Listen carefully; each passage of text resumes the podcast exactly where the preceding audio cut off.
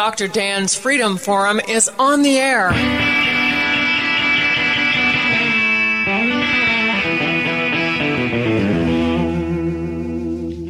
Never send to know for whom the bell tolls. It tolls for thee. Dr. Dan's Freedom Forum is a call to arms for those American patriots who, in the tradition of our founding fathers, will stand up now to defend the Constitution and the liberties that it guarantees to each citizen, to each of us. That is our mission to explain in a clear and concise manner the direct effect of each issue on the individual, on you personally not some anonymous being in a distant place, and to define in no uncertain terms the consequences of inaction. Let the battle begin. This is Dr. Dan, and I'm talking with Sheriff Derek Palmer of Cherokee County, a constitutional sheriff, and we're discussing the authority of the local sheriff. The local sheriff is your county sheriff is the highest elected law enforcement official in the country. All the other law enforcement officials are appointed by some government agency or some uh, government head. They all work for those government agencies, but the sheriff, because he's elected by you in your county, he is responsible to the citizens of the county. So, Sheriff, let's talk about an important point. Okay. Uh, we've seen a lot of violence uh, across the nation. We've seen a lot of violence against law enforcement individuals. We've seen enormous destruction of private property, burning, looting. We've seen attempts to um, to erase the history of of our nation, which is extremely troubling uh, to me. Uh, we need to learn from our history, not erase it. All dictators on earth, the first thing they do when they take power is erase history to disassociate the people from their past. So all of this is going on mm-hmm. in our country. So it's appropriate for me to talk to you because you are the constitutional law enforcement authority in Cherokee County, as is every single every single sheriff in all of our surrounding right. surrounding rural counties. So with that authority, how do you deal with protests, riots, law breaking, and the law breaking and, and looting and everything associated? What what is what are your what are your priorities? How do you handle it from the wor- from the least to the worst? What are your there, there's different levels of that that you have to deal with. You have to be prepared for every level. But you know, one of the one of the whole things that you need to start with, I think, as far as law enforcement being the sheriff, is working to try to stop those things before they start. I think is, is where you you start at. Uh, if you know, we had a we had a, a BLM protest in Cherokee County uh, this past month, and uh, one of the things that we did immediately, or I did immediately as sheriff, uh, was to contact the the protest leaders that we we got wind that they were going to do this. Uh, the leader got back in contact with me. We sat down, we had discussions about what was acceptable and what was not acceptable. We had discussions about you know about where this was going, about what to expect out of this, and we we with the leaders we talked with them. If you cross the line and you do this, this is what will happen. You know, we, we didn't try to ambush anybody. We didn't try to hide anything. We just laid everything on the line of this is where we are and this is what we'll tolerate. This is what we'll not tolerate. And also with the leaders, uh, expressing from their side what they want to accomplish and what they want to, what they want to get done and working with each other to, to try to get that accomplished before any trouble ever started. Uh, one of one of the things I think sometimes we we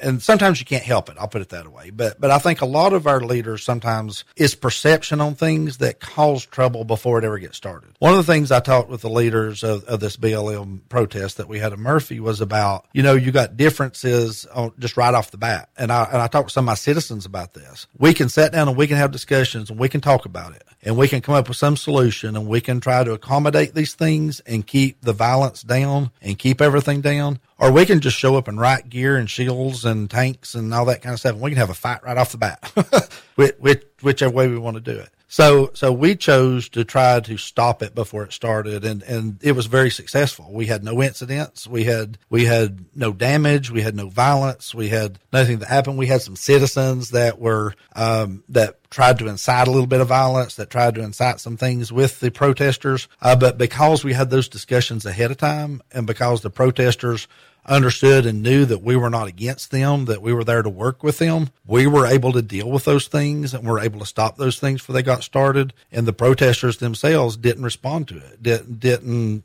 didn't respond to those actions because we had all this worked out ahead of time before we went into it. So the word, the operating word there is being proactive. Being proactive. Being proactive means that you had those discussions, mm-hmm. but most importantly, you laid out your priorities of what you will right. do under certain circumstances. Right. And uh, I think that's a very effective way of dealing with things because the First Amendment does give people the right to to protest, to uh, to petition the government for redress of grievances. That's all part of the First Amendment.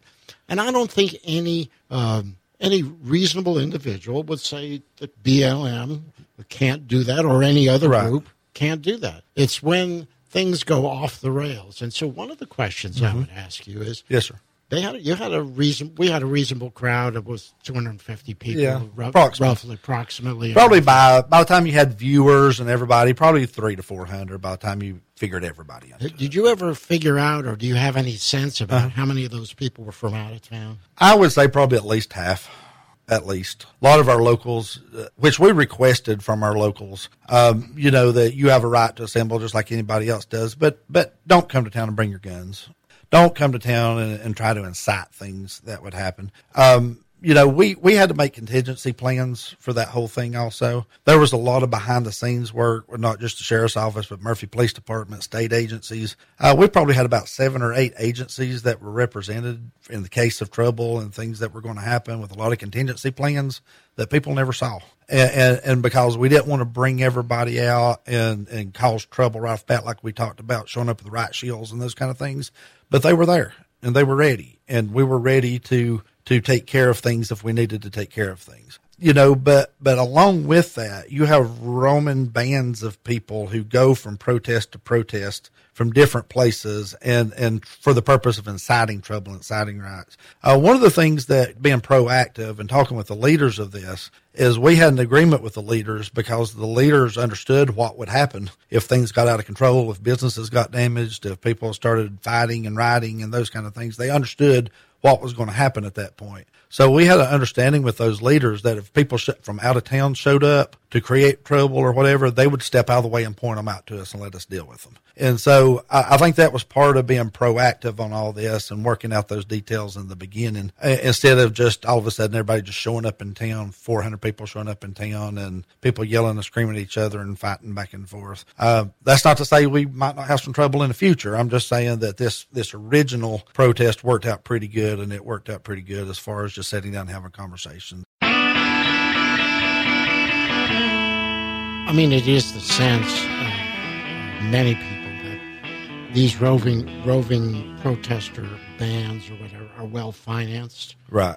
Um, when you you can tell the difference between an expensive printed sign and some something that someone took. If you a, ever campaign for office, you know the difference in those signs. Yeah, that's right. So they're either with a magic marker on a right. on a whiteboard, or that someone has spent the money to, to yeah. print them. And people coming from out of town obviously need transportation, food, often a place to stay, right.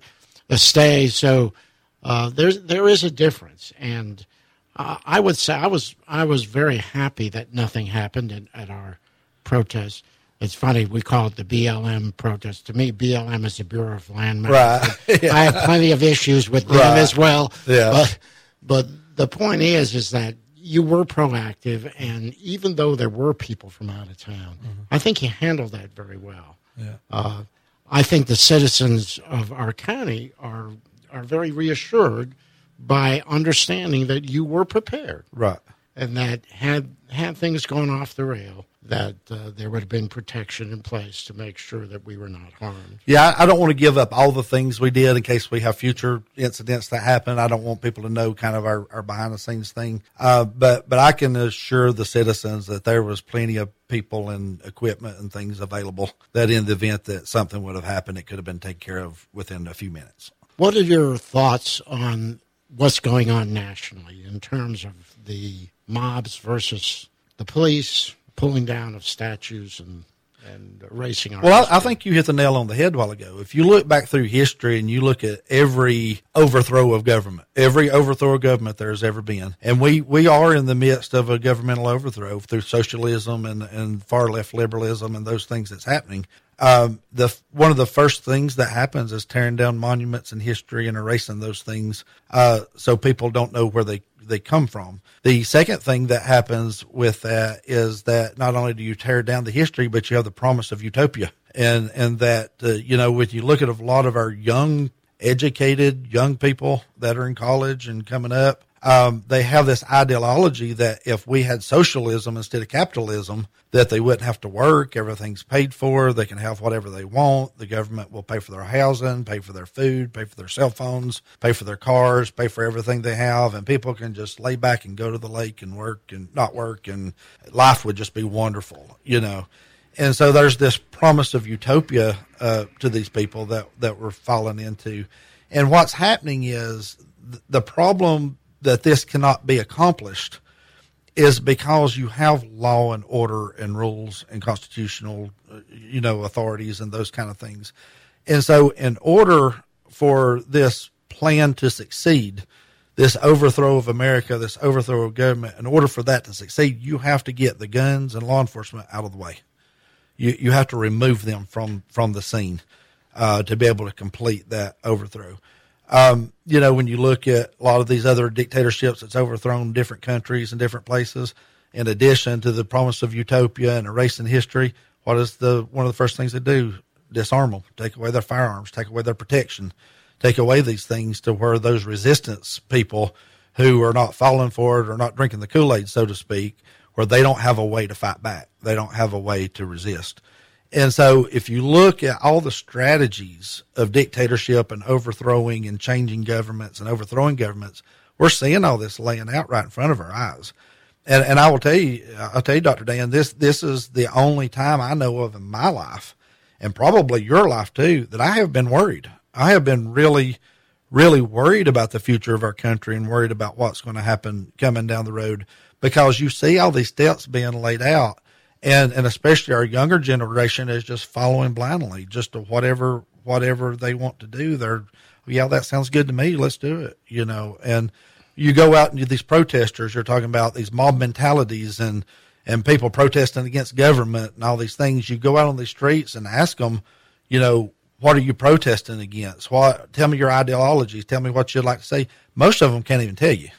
And, and I refer to them as a rebel without a cause. You know, they're they're just a rebel without a cause and whatever we can protest, whatever they can get out and um, be a part of history. That's what I want to do, you know, and, and not even really knowing what they're protesting or why they're protesting.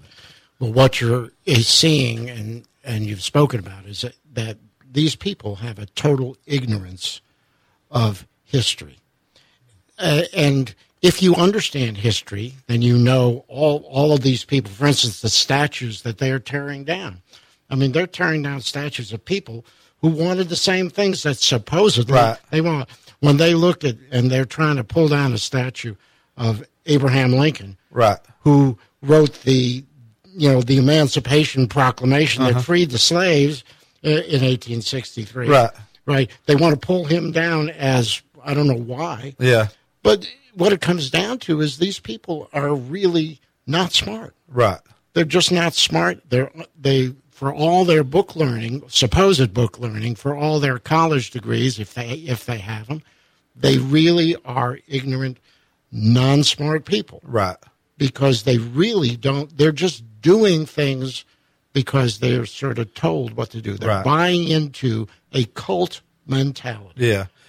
And you, you talk about history, and I'm just going to say there are two things that come to mind when you see what's happening now the erasing of history and socialism. You know, Margaret Thatcher, who said that socialism only works until you run out of other people's money. and that's really true because uh, that's how it works. I mean, as long as you have someone else's money to spend, who cares? Right. But when when you come down to the that that end of the road when the money runs out, someone's got to pay for it, and there ain't no money Which- there to run. Which is exactly if you look at countries like Venezuela, which i- exactly is what happened there when their socialistic ideas first started down there. It was great, you know. The country was great, everything was running great, everybody was being taken care of, and then the money ran out. And then when the money ran out, they run into a, a destitute nation of starving people. And, and you know, a lot of our younger generation that are followers, they by not knowing history, by erasing that history, and them not understanding the history, I think that they they have this idea of utopia that's going to last forever, and not understanding that somebody has to pay the bill. Some somebody has to pay for all those all those products and goods and services and things that are coming in. You talked about dictators when they come into power erase the history, and that is specifically to divorce the people from their past. Because if people can hang on to their past, they understand their culture, Right. their culture. They understand the culture of their country, the philosophy mm-hmm. of their country. When you divorce them from that, then you can mold them like lemmings to Right. do to do whatever. And it always reminds me of the book of Exodus, Uh huh. you know, verse 8. Right. And there arose in Egypt a Pharaoh who knew not Joseph. That's right. Because you know that in history, and that's, that's been researched in history by archaeologists and the like, because Joseph went down there, he saved the nation Right. of Egypt. They were prosperous and a wonderful nation, but they were taken over by a band of, of a tribe from Africa that came over and overthrew the sheriff. Right. Uh, the sheriff overthrew the pharaoh. Yeah. The pharaoh and the new pharaoh cut off the history. He erased the history of Right. everything that Joseph had done, so that he could then force the Jews into slavery. Right. So that's a very good example from the Bible Right. of we can find a lot of good examples from the Bible. We sure can, and that's what's happening right now. Right. So Yeah, and, and like I say, I think that you know a lot of people don't want to acknowledge it, but but really, what we are seeing is we're seeing a socialistic agenda that's trying to overthrow a capitalistic society. That that's what what we're seeing going on, and and not only do you have law enforcement, police that's in a way, but now you have a president who has been elected by the people, who does not cower down or bow down to the to the Washington elite, who who is not playing the political games, who is not who is not doing the things up there that past presidents, past elected officials have done, and it threatens their way of life.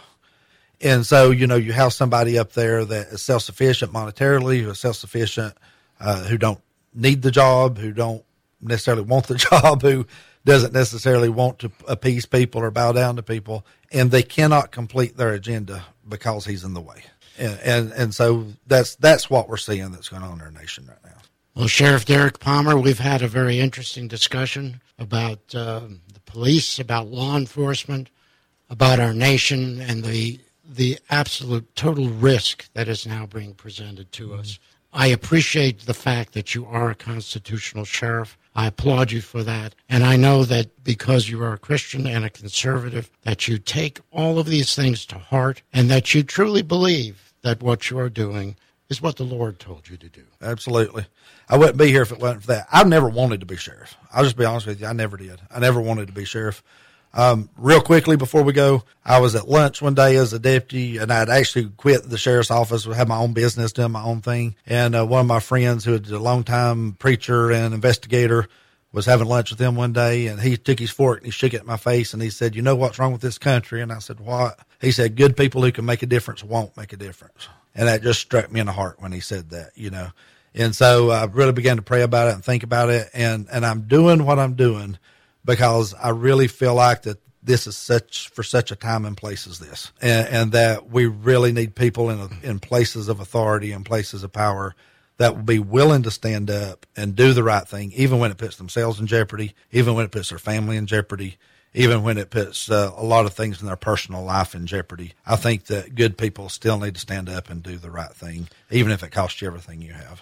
Our founders risked their lives, their fortunes, and their sacred honors so that we could have the freedom that they gave us 235 years ago. That is what this is all about. Um, they risked everything for us. And now I'm telling people listening to you and me now get off the sofa. You can no longer sit silently by and let all this happen to our nation.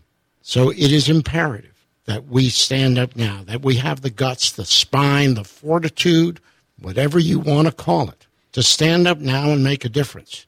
We can no longer afford for the future of our nation for you to do nothing. It is not an option. Stand up, resist tyranny. That is my call to you. Sheriff Palmer, thank you. Thank for, you. Thank you for being a guest on Freedom Forum Radio. And that concludes another episode of Dr. Dan's Freedom Forum. Join the battle on our website, www.drdansfreedomforum.com. The right to own private property that cannot be arbitrarily confiscated by the government is the moral right and constitutional basis for individual freedom. Everything, everything, everything this morning.